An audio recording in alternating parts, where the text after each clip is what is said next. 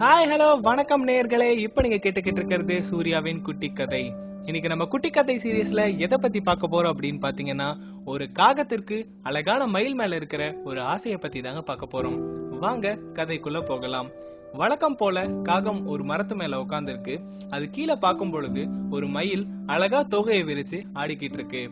அப்போதான் அந்த காகமுக்கு தோணுது நாமளும் இந்த மாதிரி அழகா இருந்தா நம்மளும் இந்த மாதிரி ஆடலாம் அப்படின்னு சொல்லிட்டு. அதுவும் அந்த மாதிரி அழகாகிறதுக்கு என்ன பண்ணலான்னு ரொம்ப நாட்களா யோசிச்சுட்டே இருக்குங்க. அதுக்கப்புறம் ரொம்ப நாள் கழிச்சு அதுக்கு ஒரு யோசனை வருது. அந்த யோசனை என்ன அப்படின்னா ஒவ்வொரு நாளும் அந்த மயில் ஆடி முடிச்சிட்டு அங்கிருந்து போகும் பொழுது கீழே நிறைய இறகுகள் இருக்கும். அந்த தோகை எல்லாத்தையும் சேர்த்து வச்சு நம்மளும் அதை நம்ம மேல ஒட்டிக்கிட்டு நம்மளும் ஆடலாம் அப்படின்னு சொல்றதாங்க அதோட யோசனை. அதுவும் ஒவ்வொரு நாளும் வெயிட் பண்ணி அந்த மயில் ஆடி முடிச்சிட்டு போனதுக்கு அப்புறம் ஒவ்வொரு தொகையா சேகரிக்குது.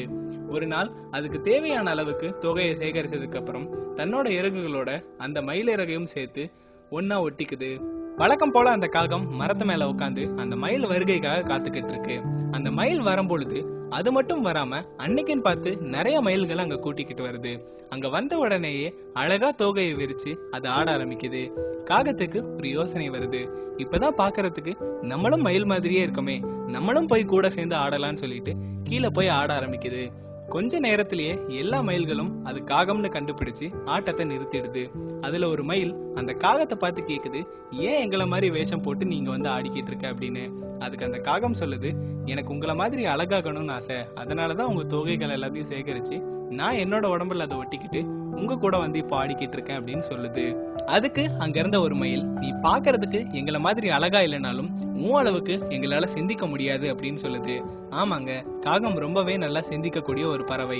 இதே மாதிரி நம்மளும் நம்ம வாழ்க்கையில நிறைய பேரை பார்த்து அவங்கள மாதிரி நம்ம இருந்திருந்தா நல்லா இருந்திருக்குமோ அப்படின்னு நினைச்சிருப்போம். மத்தவங்க கிட்ட இருக்கிறது நம்ம கிட்ட இல்லையே நினைச்சு ஃபீல் பண்றதை விட நம்ம கிட்ட இருக்க விஷயத்தை தெரிஞ்சுக்கிட்டு நம்ம சந்தோஷமா இருப்போம். இதே மாதிரி ஒரு இன்ட்ரெஸ்டிங்கான ஸ்டோரியோட நான் உங்களை வந்து சந்திக்கிறேன். அதுவரை உங்களிடமிருந்து விடை பெறுவது உங்கள் சூர்யா.